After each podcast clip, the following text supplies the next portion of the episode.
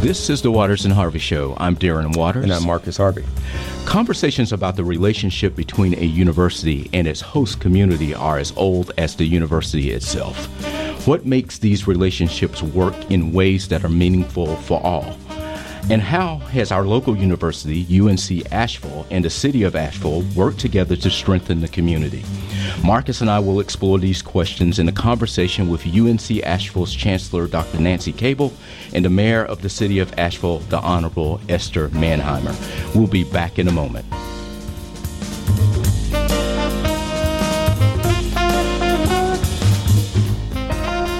Again, this is the Waters and Harvey Show. I'm Darren Waters. So glad that you all are joining us again. I'm happy to be here in the studio, and as always, I'm very happy and fortunate to be here with my brother, Dr. Marcus Harvey. Yeah, happy to sit across from one of the country's eminent historians. Oh, oh you're too kind. You're too kind. Well, Marcus, look, we're going to talk about the university and its relationship with the larger community. A lot of conversations that happen around this. What mm. comes to mind when you think about that? Well, for me, the question is, you know, what what is the purpose of a university? University or college if it's not serving as a resource for the for the surrounding community, mm-hmm. right? For the community within which it is situated. So that to me is is an absolutely essential consideration. Right. Yeah. I've been surprised as I've done research into this into this uh, mm-hmm. topic that sometimes relationship, or as some people call it, the town gown relationship, can be somewhat strained mm. between mm-hmm. university and a larger community. I have discovered too, in my role at UNC Asheville, that many people find, and this is not just at UNC Asheville, but it's across. Across the board, across the state, looking at the UNC system, that people find it difficult sometimes to access the university. They don't know where to go. You know, it, it's a big, it's a big uh, institution, and sometimes knowing where to engage can be difficult. Yeah, and I think there is a sort of culture of elitism that has attached itself to American higher education, and so I think there's a there's a way in which the perception is that you know those who are able to go to college, able to go to grad, graduate school, are really a part of an elite class, mm-hmm. and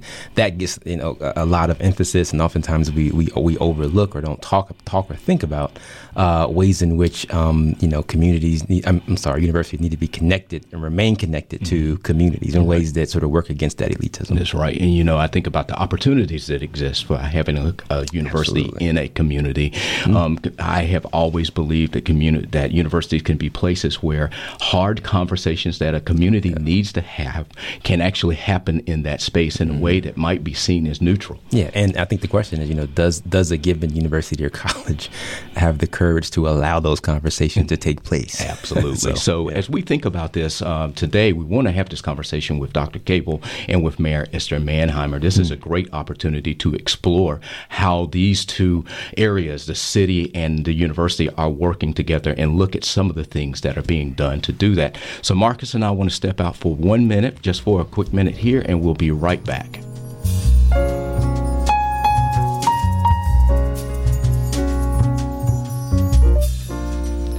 Welcome back. This again, this is the Waters and Harvey Show. I'm Darren Waters. We're so glad to be here in the studio at Blue Ridge Public Radio here in Asheville, North Carolina. Glad to have you all join us.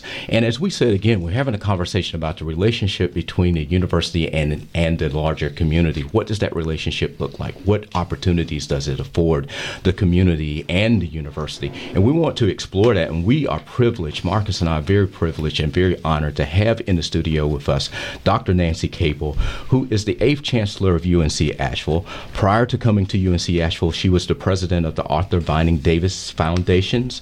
Dr. Cable is an extens- has an extensive background in higher education and is a nationally recognized leader in the field. In addition to philanthropy, Dr. Cable is an expert on topics that include educational access, financial aid and affordability, and liberal arts and sciences curricula, which, Marcus, that could be a conversation in and of itself. Indeed. Mayor Esther Manheimer uh, we're glad to have her here, has been mayor of Asheville since 2013. Prior to that time, she was a member of Asheville of the Asheville City Council, being first elected to the council in 2009. Uh, mayor Man- Manheimer is a is also a principal partner at the Van Winkle Law Firm here in Asheville, where she specializes in commercial litigation, land use, and land disputes. Under Mayor Manheimer's leadership, the city of Asheville, which has and continues to experience significant growth, has ta- has been taking taking on serious questions around issues related to diversity, equity, and inclusion. So, Mayor Manheimer and Chancellor Cable, thank you all for stopping in the studio with us today. Yes, welcome. Welcome. welcome. Glad thank to you. have you here. I think, Chancellor Cable, we'd like to just start with you, um, just asking you about, um, well, you know, we, Marcus and I really realized that having the two of you here at the same time would provide us an opportunity to explore this topic of the town gown relationship. Mm-hmm. And when you think about that relationship, the relationship between a college, university, and its host community, what comes to mind for for you, Chancellor Cable, and then Mayor Manheimer would like to let you respond to that as well. Mm-hmm. Well, thank you very much, Darren and Marcus. It's a pleasure to be here. This is a topic that is, in an ongoing sense, always one for us to both discuss and mm-hmm. discuss and to act on. Um, I think the town and gown relationship between the University of North Carolina Asheville and the city of Asheville, as well as Buncombe County, and now even more the broader and out, uh, more outposted uh, counties, can be very, very important for all of us. Remember that we are anything but elite. Mm-hmm. I think our mission as a public institution within the state of North Carolina, one that is mm-hmm. well regarded academically in the region, our position here is that we exist to meet both the public good and a common weal need. Right. We are about the common good. And so, in many of the partnerships that we have with the city and across the region, as well as across the state, mm-hmm. those are driven by the mission of our faculty, our staff, and our students to be of service to all of the citizens on many different issues of the day. Right. Mayor Manheimer. Well, um, you know, for me, this has been uh, an evolving process. I've been in office on council since 2009, um, and we have a memorandum of, of understanding with the university. Mm-hmm. So, at a very basic level, we've figured out how to have a, um, a relationship between the city and the university. And we're fortunate um, that you mentioned there's sometimes tension. Mm-hmm. Um, and I would say that doesn't exist here in Asheville, but I did go to Chapel Hill, so I know what you're talking about. um, when people start trying to burn cars, there's a problem. Right, right. but um, but I would say, you know, we've been able to enjoy a good relationship, and we really are trying to look more at what are other opportunities we can explore that we haven't already. You know, for for a city, um, universities can provide an invaluable resource as a place to have those tough mm-hmm. community conversations. Uh, you know, for example, I know um, in Wilmington, the universities help the community have a conversation around policing. Right. Um, UNC Asheville's been the host to many speakers, even this last year, that have um, gotten into topics that I think are difficult but really important for our community to talk about. But also, UNC Asheville's done things like uh, host my child summer camp um, or uh, a place for people to come to the tailgate market and mm-hmm. shop for fresh organic produce. So there's lots of ways that we can coexist and uh, enjoy one another. So uh, for us, it's been good and it's growing, and I, and I'm glad to see that. Wonderful. So Chancellor Cable and Mayor um, uh, Manheimer, I'm, as, so as as as prominent leaders in the community, uh, why can you speak a bit about why it's important to think about this this town gown relationship, especially thinking about um, specific challenges facing our community, mm-hmm. right? Racial uh, disparities, economic disparities, etc. Why why is it important to think about this relationship with those challenges and others in mind? Mm-hmm. Well, from a city perspective. Um, I mean, there's lots of different things to think about, but but what comes to my mind is, you know, if you're trying to grow a city in a healthy way, which means you you want the next generation to have great job opportunities, you want um, the community, the city to remain resilient, you really need um, a strong university in your community to help you make that possible. Mm-hmm. Um, and we need to work with the university, and we count on the university to produce students who are ready and qualified to work for employers who want to locate here or grow here. Mm-hmm. Um, and we want uh, we want that university to help shape young people and even people who are in continuing education programs, so that they can contribute to our community in an even more meaningful way. So for us, it's it's really about enriching mm-hmm. um, an already existing community right here mm-hmm. in our own city. And I would say, Marcus, that for us it's really a, a moral and educational imperative. We are here in the city, so we must and should cooperate across all. Uh, racial groups, across all religious groups, because we stand for educating our young people as well as all of the services that we provide really for children, as well as our OLLI program for senior citizens and adults. Um, this is about not only the arc of the age group over a lifetime, but this is also about the multiple needs that all of us have as we grow and change and are educated in our lives so that there's a place for us to be involved with our community athletically. There's a place where we can serve those who need our services the most as volunteers in the community. We are very proud with our relationships in the Asheville City Schools and Buncombe County Schools. We are also in neighborhoods tutoring, particularly for students who have um, important choices to make about life process so that they need that math course in sixth grade. They need those middle school tutors. And we're making our community, but also our future students, stronger when we're giving to com- to uh, all different citizens within this or within this area.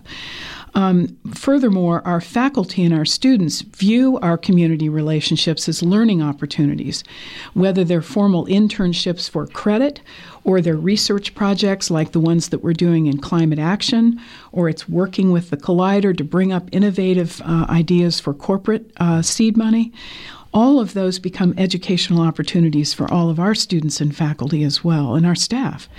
So, from volunteerism to internship possibilities to coursework that we can do that benefits the community, all those things are within the educational and moral mission that we have mm. as an institution for the citizens of right. Western North Carolina. Wonderful. You know, and Chancellor Cable and Mayor, as I've looked at this and studied it a little bit, there's one scholar, I can't remember his name, but he's in Ohio, and um, one college town there, he looked at the relationship, uh, analyzed the relationship between the university and the larger community, and he ended up describing it like a marriage sometimes. And he said, as can any relationship can be, it can be fraught with challenges as well. What are some of the challenges that these relationships, um, the relationship between the university and the larger community, might encounter, and how can those be overcome? Well, I think some of the challenges are for all the needs across our community and all the citizens of our community. How do we find the resources together to do this work? Right. Whether we are a feeder for philanthropy in the area that wants to see our students serve the students of our middle schools, as one example. How do we find the need to get early start programs at the Eastern Band, Band Cherokee group moving forward? How do we pay for those things? Right. I think another thing is how do we get sustained leadership in these areas? We have great leaders in this community, including the mayor how do we make sure that we support one another through the tough times? Right. Um, for example, we had a controversial speaker here in January for our MLK Day, mm-hmm. and frankly, the mayor and I stood very much shoulder to shoulder in reaching out to citizens who were concerned about the nature of that speaker and right. that speaker's views. That kind of collaboration in tough moments. We came together in a rally around the tragedy that happened in Pittsburgh mm-hmm. earlier this year on a cold winter day.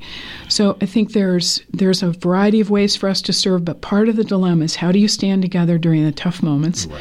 And then how do we find the financial backing to capitalize all the needs That's that need right. to be met? And how can we collaborate to do that efficiently? Boy, talking about resources, that is a whole other conversation in and of itself. Marcus and I, not too long ago, we had this conversation with uh, with another guest that we had on the show and talking about issues of equity and how mm. resources are actually used and, and where they are placed. So that's uh, I'm, I'm happy that you brought that up, and it's something I think for our listeners, listeners and for us to be thinking about. Mm-hmm. Mayor, what do you think about these challenges um, as well? Do you see uh, similar things and, and, and keeping the lines of communication open? I know is very important mm-hmm. between between the two parties.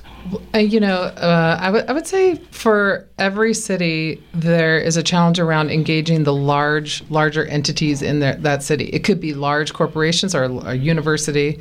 Um, and I think we're fortunate for our relationship between UNC Asheville and the city of Asheville. Um, we have open line of communication, we have a memorandum mm-hmm. of understanding, which I've already talked about. So, already a very functional relationship.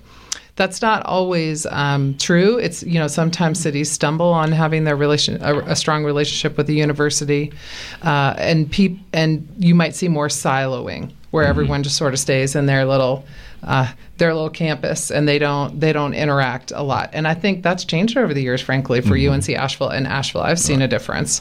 Um, so so I you know just continuing to sort of weave ourselves together and figure out other places where we cross collaborate.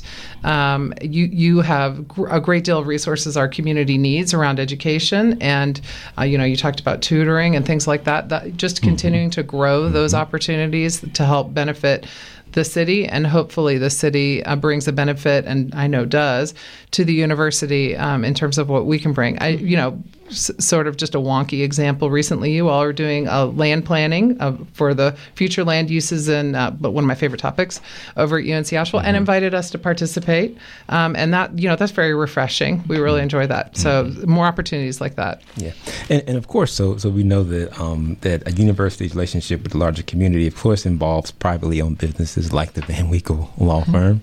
Uh, and for the past few years, Van Winkle has partnered with the university as a sponsor of the David and Lynn Brown Visionary Lecture Series and the Van Winkle Law Firm Public Policy Lectures. Uh, Chancellor, could you speak a little bit about uh, this lecture series, um, what it's about, what inspired it? The key word here is visionary. Um, David Brown, as you may know, is a chancellor, was a chancellor at the University of North Carolina, Asheville, and brought to the institution during his tenure as chancellor tremendous visionary ideas about the long term strength and effectiveness and quality of our academic program and the faculty that we hire. And so Dave and Lynn um, decided to, in partnership with Van Winkle Law Firm, which is a key, which is a key partner for us in so many things, um, d- design this lecture series that would bring a visionary to our local area for a lecture every year, and for, um, in the case of other folks, uh, distinguished conversations, um, presentations, even debates. And so this is our time to have Bryan Stevenson this time, who was chosen by the Van Winkle Law Firm and by the Browns. And we have in Bryan Stevenson one of the truly moral thought leaders in our nation today um, with the work that he has done, uh, and the author, uh, he is the author of the book Just Mercy. Bryan is calling all of us out for past injustice and showing us a way forward, first by, first by understanding the truth, and then the second is by understanding how we make sense of the immorality of earlier years. Mm-hmm. And with the founding of the Lynching Museum, um, which he calls the Legacy Museum Project, um, with whom we are very involved uh, for our students, for our faculty, and also in the process of moving some of the hallowed ground that we deserve to have back in North Carolina, here back to Asheville. Um, I think Bryan is one of those thought leaders who is both educational and truly aspirational in terms of all of us coming to grips with the equity work that we need right. to do. Not just diversity and inclusion, but mm, equity, equity and equitability for all citizens of this mm. country. And I think this will be, in fact, a very, very visionary. Um, uh, lecture and thoughts from one of the great leaders of our time. I had the privilege of hearing Bryan Stevenson at the Aspen Ideas Festival two summers ago, and um, I found myself changed by that in a way that has been sustained mm. change. And I hope that's part of what we will experience in the auditorium on the night of the 25th right, of April. Right, right. Mayor, can you tell us a little bit about Van Winkle's involvement with uh, this particular lecture, lecture series? Yes. Um, so this is the second in the lecture series. The first was David Brooks, um, and and so the Van Winkle Law Firm partnered with Dave and Lynn Brown on the uh, sponsorship of the first lecture, and here we'll have the second. Fun fact: um, I live in Asheville because of Dave Brown, and that's because he hired my dad when I was in high school to come to UNC Asheville and run what's now known as OLLI. Um, so so thank you, Dave and Lynn, for me being here in Asheville. Um, this um, this is a real opportunity for our firm because we we've been looking for more ways to engage in the community, and so the lecture series. Um, was a, a, wonderful opportunity to do that. This speaker is so fitting for our firm because, of course, he is an attorney. Mm-hmm. So um, it's exciting to support an attorney who is doing such groundbreaking work uh, and such meaningful work. And I um, took an opportunity. I've not been able to hear him speak in person yet. Um, I did listen to his interviews on, online, and I think this is going to be a really interesting. Um, speaker for this community. His work is is absolutely amazing, and I think you know, as someone be prior to going to graduate school, I worked in the criminal justice system as well, for five years, I worked as a probation parole officer, and, and seeing this system and how it works, and and I was amazed at when um, some of the people who were on my caseload, especially younger um, people who were on that caseload, once you got into the system, Mayor, our Chancellor, it was like a Herculean effort to get out of it, and so there is a lot of injustice and inequity um, uh, here in in this system, and I think that he's addressing that, especially in his book Just Mercy. Mm-hmm. Now, Chancellor, you brought brought up the word equity, and I wanted if we could go back to that for just a second. And we've had this conversation with our earlier guest as well, and I would just like to get your take on this, if you don't mind, and you too, Mayor. That when we talk about this word, I I find that a lot of people are, are somewhat confused about what it means. When you when you use that word, what what are you thinking in your mind? What does it mean? How should people understand what it is that we mean by this word equity? Well, equity gives us the inspiration to achieve equitable conditions for all individuals across all racial groups, all ethnic, um, religious differences and abilities, gender, and so on. Uh, equity gives us a way to understand that, uh, particularly for those of us in education and higher education, we have a really special responsibility to be aware of the privileges that some have had that others have not. And as we struggle to always be relevant to the common good and the common weal, uh, those of us in education, I think, have a unique opportunity to introduce a better set of questions about how folks at all levels of education and all age groups can understand the need to move forward in ways that are reconcili- reconciling, mm-hmm. but most of all, build on the truth of the past and making sense of that right. so that educational opportunities have an equity component to them. Um, there's lots more to be said about that, but that's a one answer to a very complicated question. And I love that you brought up truth, uh, truth about the past. That's a whole other mm, conversation we could go into, Mayor. Um, you know, I think for me, my understanding of equity is sort of an evolution of equality.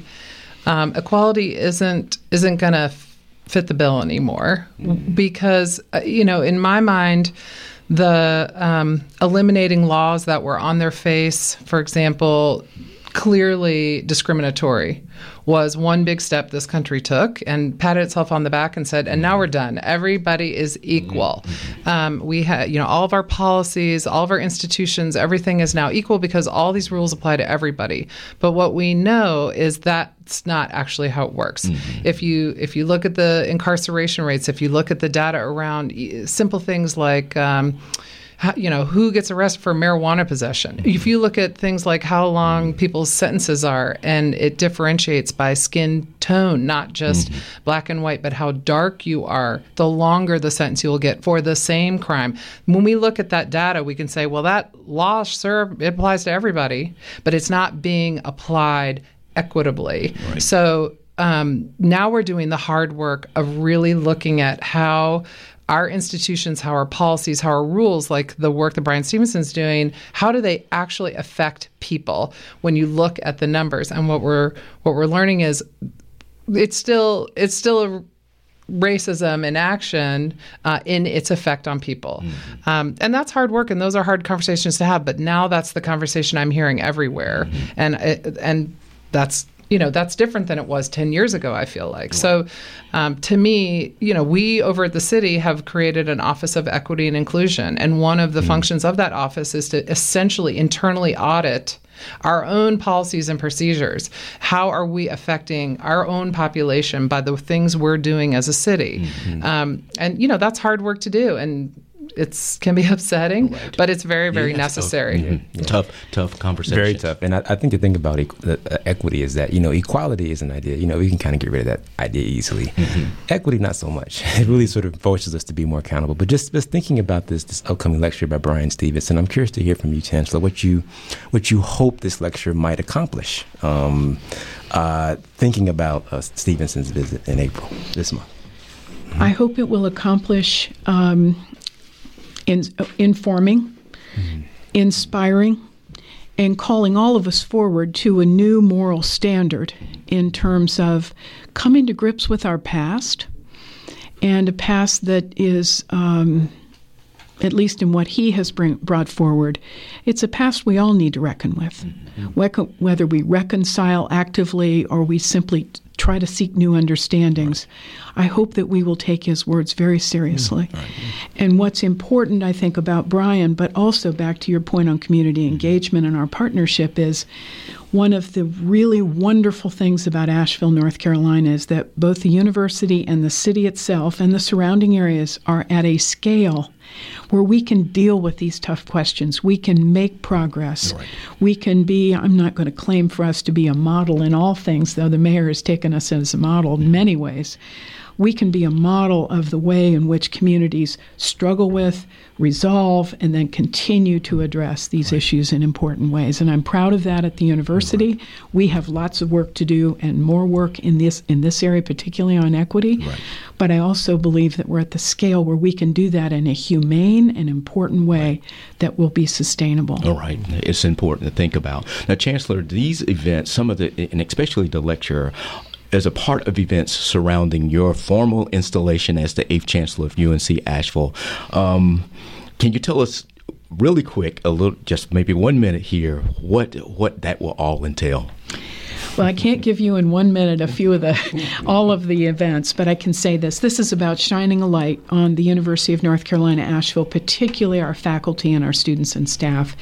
Yes, there'll be a ceremony that has a little bit of spotlight on me, and I'm very grateful for that, but it is really about four days of activities that begin with the undergraduate research day, a tree planting because we're a Tree USA campus, right. and many other roundtables around key issues of the day, including right. inclusive ex- excellence right. and equity uh, the value of a liberal arts degree and the modern and global good, and so on. There'll be plenty of activities, but the notion is to shine a light on this exceptional place right. that is really one of one in the entire state of North Carolina with our mission. Well, thank you and congratulations. And we appreciate you both coming in to talk with us. There's so much more that we'd like to talk to you about, but we're going to save it for another time. We hope that we can get you back in to talk to us again. Yeah. Marcus and I will be back with a quick uh, word in just a moment.